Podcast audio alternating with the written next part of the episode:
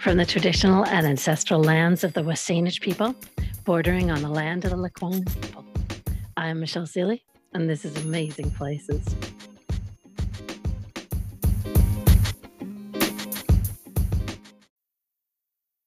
Hello, and welcome to Amazing Places podcast.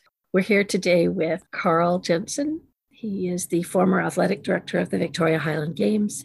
You may know him also as a councillor with Central Saanich. He's here today to talk about the Victoria Highland Games and quite excited to have him on as it's approaching next month, I believe. I guess my first question is Carl, how did you get involved in the Victoria Highland Games? I understand there's a little bit of serendipity involved. Well, thanks for asking, Michelle, and and I have to thank you for having me on. It's a pleasure to be here with you today talking about the upcoming 159th Victoria Highland Games and Celtic Festival coming up on the May long weekend at Topaz Park. I often get asked, well, how did you get started? How did you end up tossing telephone poles, stones, hammers, and weights? Well, it's actually a pretty interesting story. Back in 2005, I had no idea what the Highland Games were. I had no idea about heavy events. I didn't even know what a caber was. And I came home from work on a Friday. It was a Friday afternoon in Central Saanich, and those of you on the Saanich Peninsula will appreciate we receive our free Peninsula News Review. And it was serendipitous because sometimes through whatever fault, the paper doesn't even show up sometimes. That's the beauty of a free paper. Sometimes you get it. Other times the wind picks up and blows it throughout the neighborhood and, and you don't see it. But on this particular occasion, it was very important because there was a photo on the cover on the title that caught my attention. And it was a man with a caber, what I would learn is a caber. It's the tree, it's the telephone pole. And he was wearing a kilt. And I thought, wow, that looks kind of interesting. What's he doing? I would go on to read an article in, in the news review that talked about the upcoming Victoria Highland Games. Now, this was back in 2005, and the games back then were just a single day event held at Bullen Park in Esquimalt. And the article would go on to say it talked about all the activities, and it mentioned then about the heavy events. And I thought, heavy events, well, that sounds kind of cool. And at the bottom, it said, novices welcome, and it had the email address for Jim Maxwell, the president of the Highland Games Association. Well, I shot Jim an email and I said, Jim, I'm I just read about your Highland Games. I'm interested in, in checking it out. I said, Can I is there still room for me to come out? And Jim responded and said, Carl, it's a it's a walk-on event. You're welcome to attend. Come on out. So sure enough, I went out that Sunday to the 2005 Victoria Highland Games and I walked on the field. I was wearing what later would I would be mocked for what they called my Walmart kilt. It was denim shorts. I didn't fit in totally with my attire because I didn't have a kilt on. But when I looked around at the other men on the field, I realized I was amongst my peer group. Mm-hmm. Now, if you've ever met me in person, you realize I'm not built for synchronized swimming or figure skating. I'm built to move heavy objects. And I saw these men and I realized, wait a minute, this, this, I, I fit in with this group. And I would then go on to compete in my first ever Highland Games, having never touched the implements before. And I literally went through and competed in the full roster of events. Now, when you go to the Highland Games, it's not like track and field. You don't get to pick and choose. You don't get to just do your favorite events. No, you get to do them all. Because oh. otherwise, people wouldn't do the really hard events, which is what I would learn about. So that was how I got involved. And, and I got involved, competed as a novice, and what I realized was there were about six novices like myself, people that are just touching the implements for the first time. And then there was a group of about six amateur level athletes who had all come over from the lower mainland. And right away, I fell in love with the sport. I mean, whether it was the ability to toss a stone or a hammer or a caber, and I just fell in love with this. Nice. But then I realized that nobody else was doing it in Victoria. And I and it's not like you can go to Sports Chek and, and get a caber in, in aisle three. This is the kind of thing that yeah, it's kind of an acquired thing. So I literally went out and found myself a rock. There's not a lot of specifics to a Highland Games rock. It just needs to be big. And I found a rock and I just started practicing with the rock.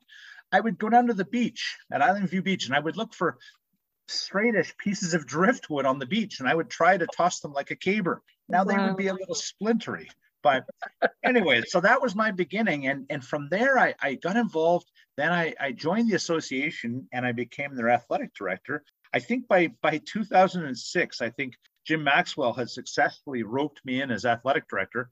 And I've been involved with the association ever since. And, and really, it's, it's been amazing to watch its progress from what was then a one day event at Bullen Park to now it's two day event at, at Topaz Park and involves thousands of spectators, athletes from around the world. We, since then, we, we've hosted two world championships, a Canadian championships, and we've been able to grow this as a sport in the community. Now I'm proud to be part of a local group of athletes that's out training every Sunday, preparing for the Highland Games. That's a lot of effort and love of a sport to put in the practice every single Sunday. Well, now they're practicing. I'm not saying I'm out every Sunday, but there's a group. And we used to train. We had a, a, field out by the airport. And if you ever drove by on a Sunday, you might have seen us. It was just in the shadow of the tower at the airport, right by the cadets hall. And we found a piece of land that wasn't really very pristine. It wasn't very pretty. I think the only thing that happened on there was dog walking and dog poop pickup. So it was a perfect spot for us to toss our implements around. We started training back then. Over the years, um, I would end up scaling back a little my involvement. That's why I'm Michelle mentioned I'm the, the former athletic director. When I became a councillor in Central Saanich, I had to dial things back a little. So I became a, a helper to the now athletic director, Ray Shahovich. So my role isn't as directly involved, but on the weekend of the games, if you've ever been the guy on the mic that doesn't have the Scottish accent, MC, well, that's me. Then you've seen me in action as, as I tend to be the MC for the weekend. I mm-hmm. try to throw as well as a master's thrower. But it, if you see me, that's me in action on the weekend. And coming up, I will be there all day Saturday, all day Sunday on the mic and trying to do a bit of throwing in between myself. So I guess we have Peninsula News Review to thank for this legacy that you're leaving at the games. I, it's, it's, amazing. If, if wow. what if I had not seen it? I, there's a whole chapter of my life now that I that I look back on very fondly, and it it just it you talk about that serendipitous moment of what if I had that day? What if the paper arrived upside down and flipped over and I just took it, didn't see it? Who right. knows? The kids could have moved. Anyways, it's it's yeah. a chapter of my life that that I'm grateful for the opportunity to connect with and and get to meet people like Jim Maxwell is still the president of the association. And you talk about someone who's got passion for for that sport and that event in Victoria. It's incredible. I can think back to years where usually by the Sunday night of the weekend, we're just utterly exhausted from a jam-packed weekend. And I remember one occasion we had a cube van and there was a ramp up to it to, to get into and, and I was literally laying on the ramp and I was just done. I had nothing left. And and Jim came along and says, Jim, what Jim says, Carl, what's the matter? I said, Jim, I, I'm I'm tired. And Jim says, Carl, he says, you've got the passion. You just need a little bit more to get through the day.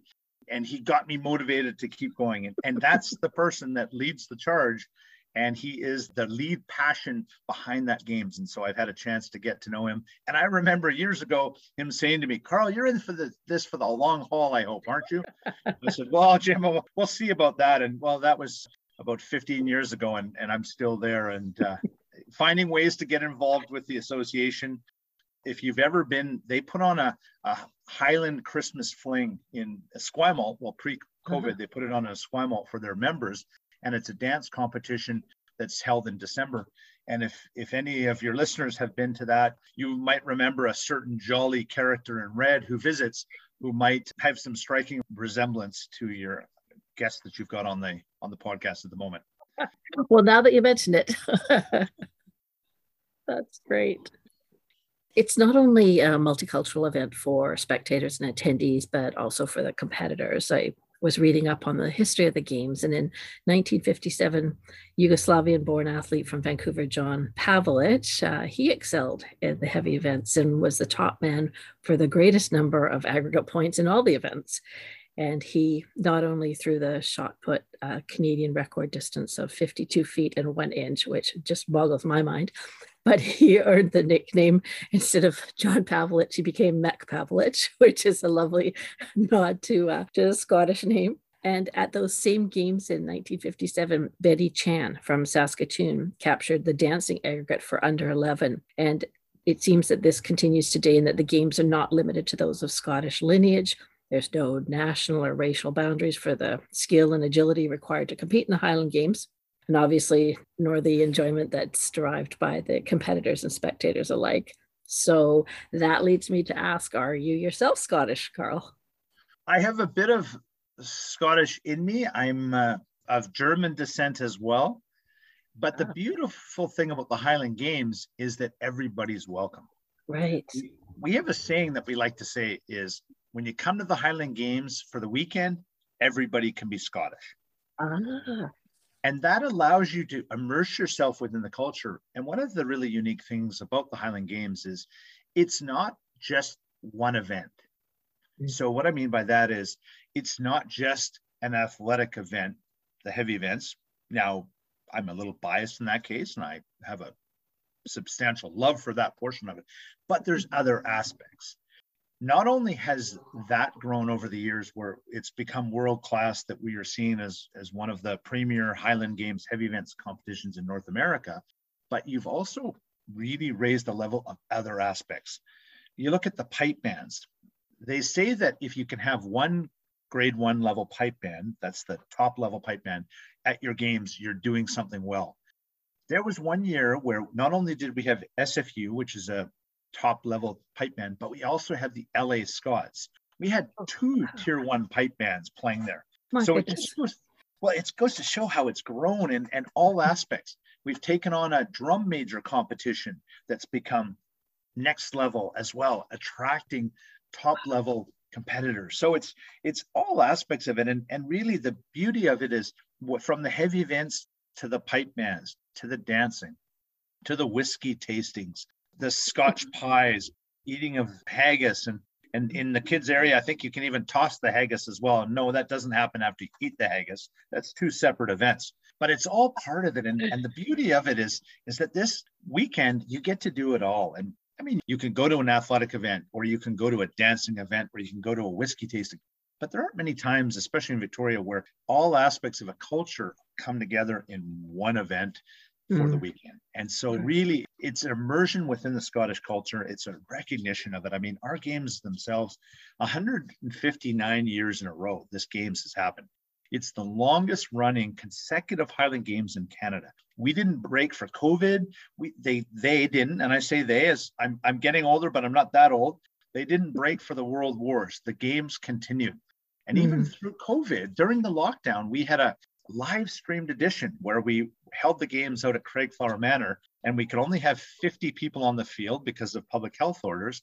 And we literally ran a games that was live streamed through CHEK TV to approximately 25,000 people around Victoria, recognizing that we didn't want that streak to end. We wanted to keep it going, and, and it was important to us to keep that moving. And we're excited that the 159th is coming up. That means next year our, our 160th games.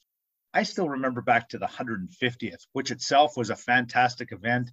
Mm-hmm. Uh, I mm-hmm. mean, we had a, a, member of the royal family visit the games. We had I think what was probably the last con- live concert ever from Spirit of the West was that weekend. And it was just really a special weekend to recognize that. And here we are already nine years later and starting to already think about our 160th. So it's amazing the longevity of the games. And, and really, it comes down to passionate people like Jim. And what he's done is he's built a brilliant board of volunteers and he finds people that are passionate about each aspect of the game. And he's smart in that he doesn't say, Hey, Carl, can you run the dance competition? Because Jim knows that that's not going to go well. He's got ex dancers that have a passion for that. When it comes to the whiskey tasting, he knows that I'm more of a craft beer guy. So he's not going to ask me to lead a whiskey session because he's got an expert in that. So he's really mm-hmm. been able to bring together champions of the various disciplines. And, and he leaves us alone to kind of run our own little events within the games which allows us to make sure that they're fantastic events for for the spectators and the people of Victoria.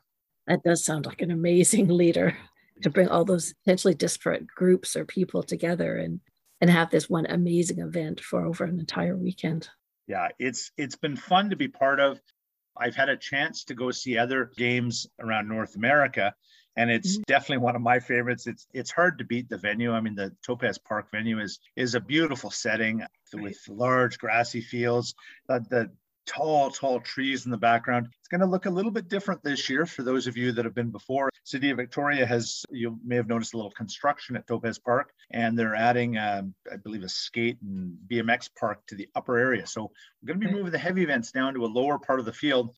So it's going to look a little bit differently, but we're still going to try and bring just as much of an amazing event to our viewers and attendees as they've come to appreciate. And we're really excited to get back to an in-person games. I mean it was it was fun to live stream the games but it's not the same when you don't have the crowds there. Right. if, if you've been there you know that the, the sight of one of our athletes turning we've got a caber. Now caber is one of the heavy events. This is the one the telephone pole the tree the log whatever you want to call it we've got one of the ugliest nastiest cabers in north america it's so big it's so heavy but it's really technically tricky to turn as a caber. Only two men have ever turned that caber. And it was, you talk about lineage and heritage. It wasn't a Scotsman that turned the caber. It was an Englishman and an American. So oh there you go. When you talk about other nationalities being welcome and encouraged to attend, these are the two men. And if you've seen the games, they were two very differently built men. One hmm. of them was Scott Ryder, to, from England, and he's an ex.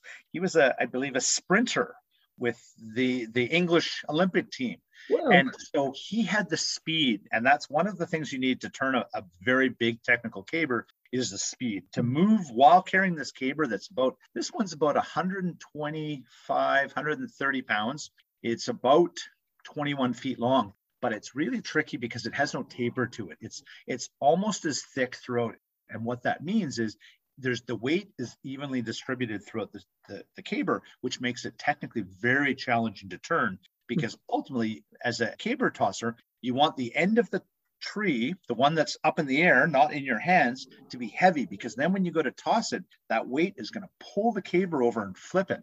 But when the weight is evenly distributed almost through the whole log, very tough to turn. And so this caber is literally two men have turned it. So the sound the crowd makes when this caber gets turned is pretty epic.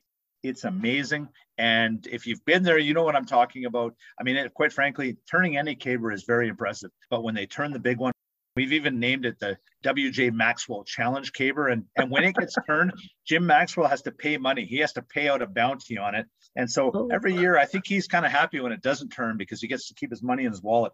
But when those athletes are in town, he gets a little bit worried because he may have to shell out some extra money for that caber. But it goes to show you that that's the kind of live event that we've tried to mimic that virtually or with smaller events at the Craigflower Manor. But as you will know or appreciate if you've been there, it just isn't the same without without the thousands of people yelling and screaming at, at these athletes, men and women that are, that just come and put on a fantastic show year after year. Yeah. I know the crowds and, and trying to get in there is one thing too that's so popular. And you're right, people come from all over the place, not just the competitors, but the uh, attendees as well. The spectators come from all over the place just for this event. It's wonderful. And yes, there is really something for everyone, isn't there? Like there's things for children, there's things for the adults. And if you like the food or the the whiskey better or you want the events, it's all sorts of things. If you're a dance enthusiast, it's just so many things to see and do there. And in true Scottish fashion, I understand the games go ahead, rain or shine, doesn't matter. You are correct. It can affect the, I'm not going to lie, the, in Victoria, we can be a little bit finicky around our weather. I'm not going to lie. But yes, the games go on rain or shine. What that might affect is how many people we see in the stands watching mm-hmm. us. We've we've seen very large crowds in the sunshine and in the rain. I'm not going to lie, the crowds get a little bit smaller. But in true Scottish fashion, we have evolved. There's more tented sites around the games. We've come a long way from the day of little uh, 10 by 10 pop-up tents that used to litter the field. Now we've got these the full-on commercial grade tents. We have uh, now we'll see with the with the new field, but for those of you that attended before, you'll remember last time we had two beer gardens. We the one that was on the side of the heavy events field, it was a 400 seat beer garden with uh, most of it under cover of the tents. So not to fear. If the rain is there, the games are going to go on. We've had sponsorships from Lighthouse Brewing Company. They actually, Lighthouse actually brews a special beer just for the Highland Games, the Highland oh, Challenge good. Ale. And they brew that every year just for our Highland Games. And so there's a, a chance for you to check that out, enjoy that in the beer gardens. They used to sell it, but I think they've just now put it into kegs. But that's one of the really special features of the games. If you love your BC craft beer like I do, then you have a chance to have some limited edition beer that is brewed just by Lighthouse every year for that game. So they're kind of our title sponsor of the heavy events. And that's why one of our fun events that we like to do at the very end of the games with the athletes, once once the formal Scottish events are over, then we do a Lighthouse Brewing Company empty keg toss. And we get these athletes and, and they take an empty lighthouse beer keg and you'd be amazed how far they can launch this beer keg it's it's impressive to watch these athletes throw so it's yeah rain or shine we're there it uh, it gets a little bit dicey out there especially with the, the caber it being as you can imagine wood gets a little bit slippery so the right. caber turning is maybe not quite as impressive in the rain but the athletes uh, we still have just as much fun because it's it really it's it's a chance for us to get together. Sometimes it's people that we only see at Highland Games. When you see that the elite and pro men and women, You've got athletes from across North America. And one of the great things about this sport is you're not going to see another sport that has more camaraderie between the athletes. I mean, these are these are athletes that are paid to be there. They're competing for prize money, but they're like old friends and, and they're so supportive of each other. I mean, there might be a little bit of friendly trash talk, but it's all in good spirits and it's all about supporting each other and with this it's it's fun to see and and so you see athletes that for some of them they only see each other at these games so they get they go to the big games around north america and so it's a chance for for them to see them. We have the same i mean we have amateur athletes uh, often coming up from the united states. This year we're we, I, we know at least one is on the roster an old friend that comes up from from washington so we're looking forward to seeing him up there. So we're, we're going to see what it does but it's amazing to watch. I mean, the caliber of sport has really enlarged from where we were. We had a couple of years ago, one of our female elite athletes uh, set a new world record at our games. So that was oh. really cool to see. We've had athletes try for world records, but this was a day where actually a, a, one of our female athletes set a new world record, which was a big deal. And, and so mm-hmm. that that usually then involves you got to pull out the metal tape and make sure that it's legit, that the distance is legit. Then you have to get your implement weighed at the post office to verify the weight of the implement, make sure it's certain weight. So really amazing to see the level of athletes that we're seeing come to our to our city but also it's been fun to watch with the growth of athletes at the amateur level within victoria how that level of competition has come up and so we've come a long way from from my days in my value village or walmart kilt of showing up and literally just touching the implements and trying now we have literally clinics that happen year round for athletes that oh. are interested in trying the events and they have a chance to, to see what they think of it before showing up for an actual games. Oh, that's really interesting. And how do people find out about that? Uh, through the website, the Victoria Highland Games website, there will be a link there for the athletic director. His name is Ray Shohovich, and you've got a way that you can reach out to him via email. And uh, if you're interested in trying it, definitely shoot him an email and uh, and he'll let you know when when a novice clinic is coming up and a chance for you to come out and uh, at least give the weights a bit of a, a, touch and see and feel before before you show up on on a Saturday or Sunday of the games. And uh, with thousands of people watching in front of thousands of people. Yeah, it can be a little bit of extra pressure. Some people yeah, thrive on it, but not everybody. That's great. Well, we will put a link to the Highland Games website and probably specifically to the athletic director as well, so that you can find out more that way. I absolutely understand now why Mr. Maxwell has people that are passionate about a certain field, uh, no pun intended, of the games in charge of the different aspects of it because you seem so enthusiastic and so passionate. You are like a wonderful spokesperson for being involved as a volunteer. You've certainly convinced me I need to get there next month. I need to be there. Oh, you, you have to be there. There's you have with the departure of the Luxton Pro Rodeo, there's really no excuse, honestly. I, now I know May long weekend is when people like to go camping, but you know what? You can go camping any other weekend. Like, let's be honest. Oh, come on, this is beautiful Vancouver Island where we can, we can almost legitimately camp. And I know a few of you are out there in, in your in your motorhomes, anyways. You could do that any month of the year. So don't tell me this is the only weekend you can go camp. We have other long weekends too. I mean, hey, there's Easter weekend, there's July for so really it's no excuse. Uh, and the parade is Monday. So now that the, games are Saturday, Sunday, parade's Monday, I don't see mm-hmm. any real excuse to be honest with you, Michelle. There's there's no reason not to be there. And quite frankly, now that we've kind of really brought this out, if I if I don't see you there, I'm going to be a little bit bummed. I'm going to say, what the heck? uh, and now maybe you'll come there and you, you don't want to watch the heavy events, and that's fine. I mean, there's other stuff. I mean, the kilted mile could be fun. I, I mean, you've got athletic running type people that go and run a mile in kilts. but I, will warn you now, I don't think they're topless. So, so I want to set clear expectations of what to expect. That they'll probably have shirts on, but I don't know. I, I can't guarantee that but it's but again it's there's no excuse and, and as as michelle said it's fun for the whole family bring the little kids i mean there's yeah. little mini heavy events i think there's some face painting bouncy castle stuff like that it's fun for the whole family and like i said come along and, and you can join us and we can all be scottish for the weekend Sounds like a plan. And besides, on the May long weekend, all the campsites around the province are completely booked up anyway. There are no spaces, people just come to the games. That's all you've yeah, got to do. There's come, no choice anyway. You can you go camping another weekend. That's that's uh, there we've we've declared it. That's, there's no good excuses left. The the rodeo's left town, so now you got nothing left. You might you should come to the games because that's where everybody else in Victoria is going to be. Right. I'm going to make sure that I am, and I'm going to make sure that you see me there because I do not want to be in your bad book. yeah, looking forward to it. It, it should be an, another fan, fantastic weekend.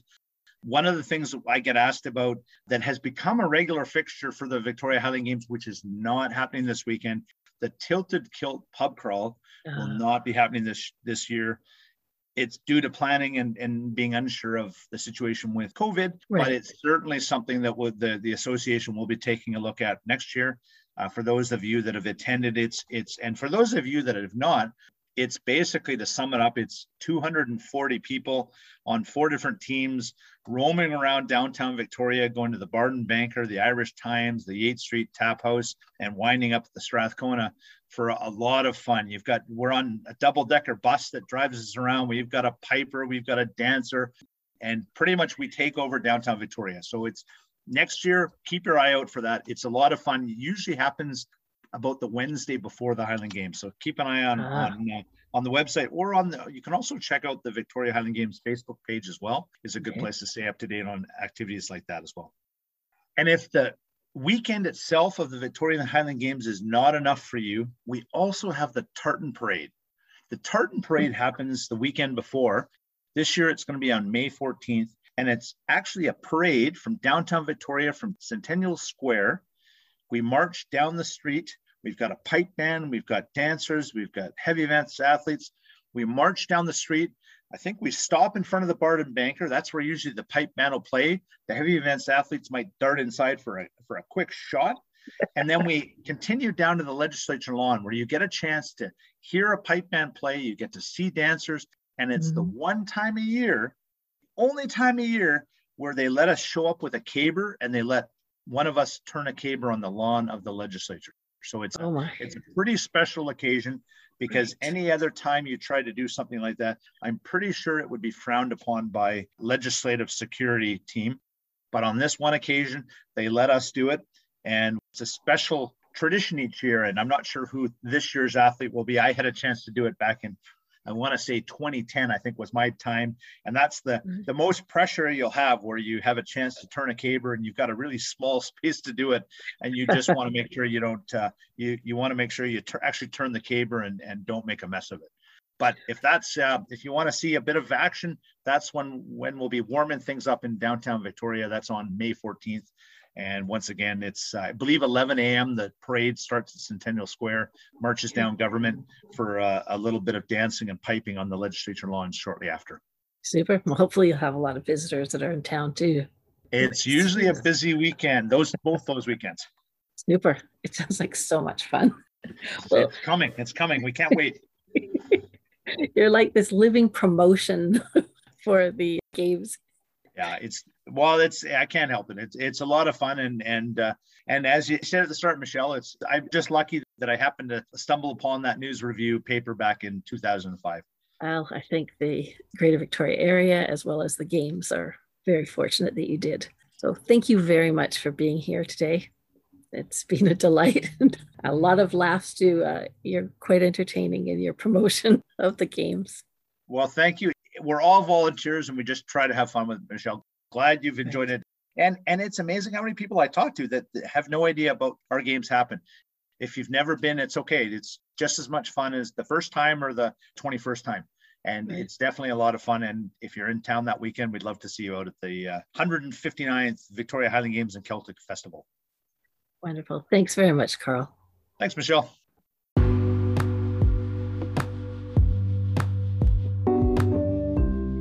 This has been another episode of Amazing Places.